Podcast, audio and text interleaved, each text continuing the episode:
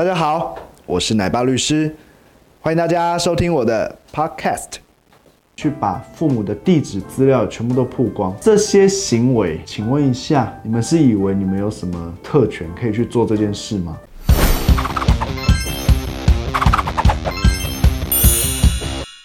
大家好，我是奶爸律师陈佑新，让你焕然又新。今天呢，我想要先跟大家分享一个好消息，就是哎、律师，所以你要请客哦？不是，但是也差不多啦。其实啊，我这两三年来都一直固定在地方上做免费的法律咨询服务。啊、如果各位有遇到任何需要的话，欢迎你关注我的脸书粉丝专业，把我们的服务地点跟时间抛出来哦。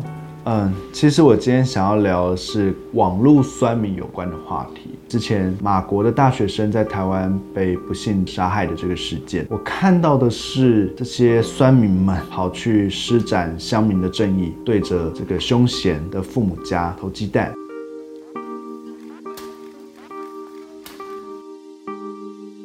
更别说是酸言酸语一大堆。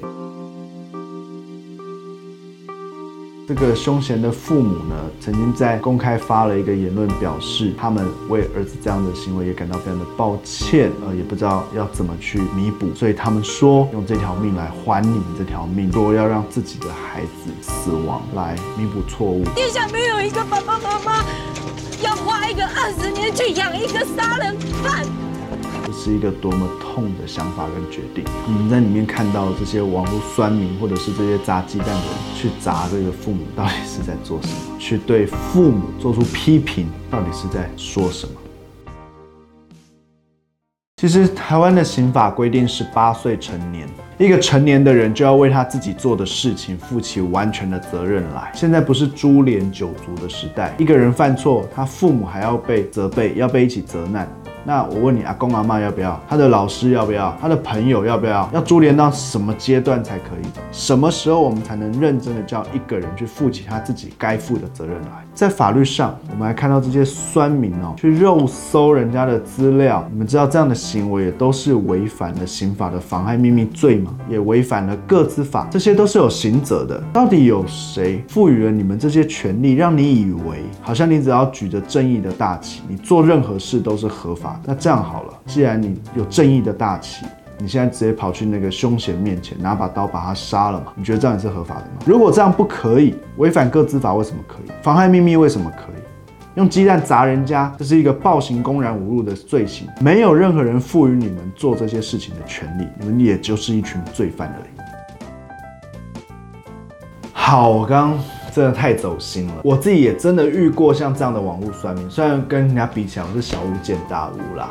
我之前曾经 PO 过一篇文章，其实我是一个很不科技的人，我家就是买了一台新的这个扫地机器人，就不讲什么厂牌啦，然后他就扫扫扫扫扫，然后扫了以后好像因为卡住了，他忽然传了一个讯息到我的手机，后来发现啊，原来。扫地机器人在扫的时候，第二它先好像可能会打出雷达吧，然后再来它就边扫边扫，路线都帮你画出来，然后我就觉得很惊恐，天哪，你居然就把我家就这样整个隐私都暴露，拥有这个资讯，而且你还可以传输诶，你就这样传过来给我，那你传出来给我，那你会不会传给别人？又传到一些呃奇怪的国家去啊，是不是？有一些很爱管人家的国家，我就 PO 了这篇文，就我底下被狂酸，你知道吗？说。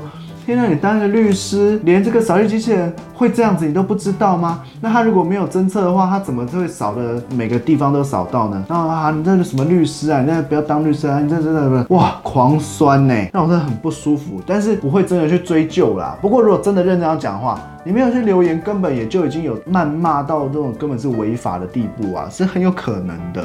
所以像是律师，我真的觉得你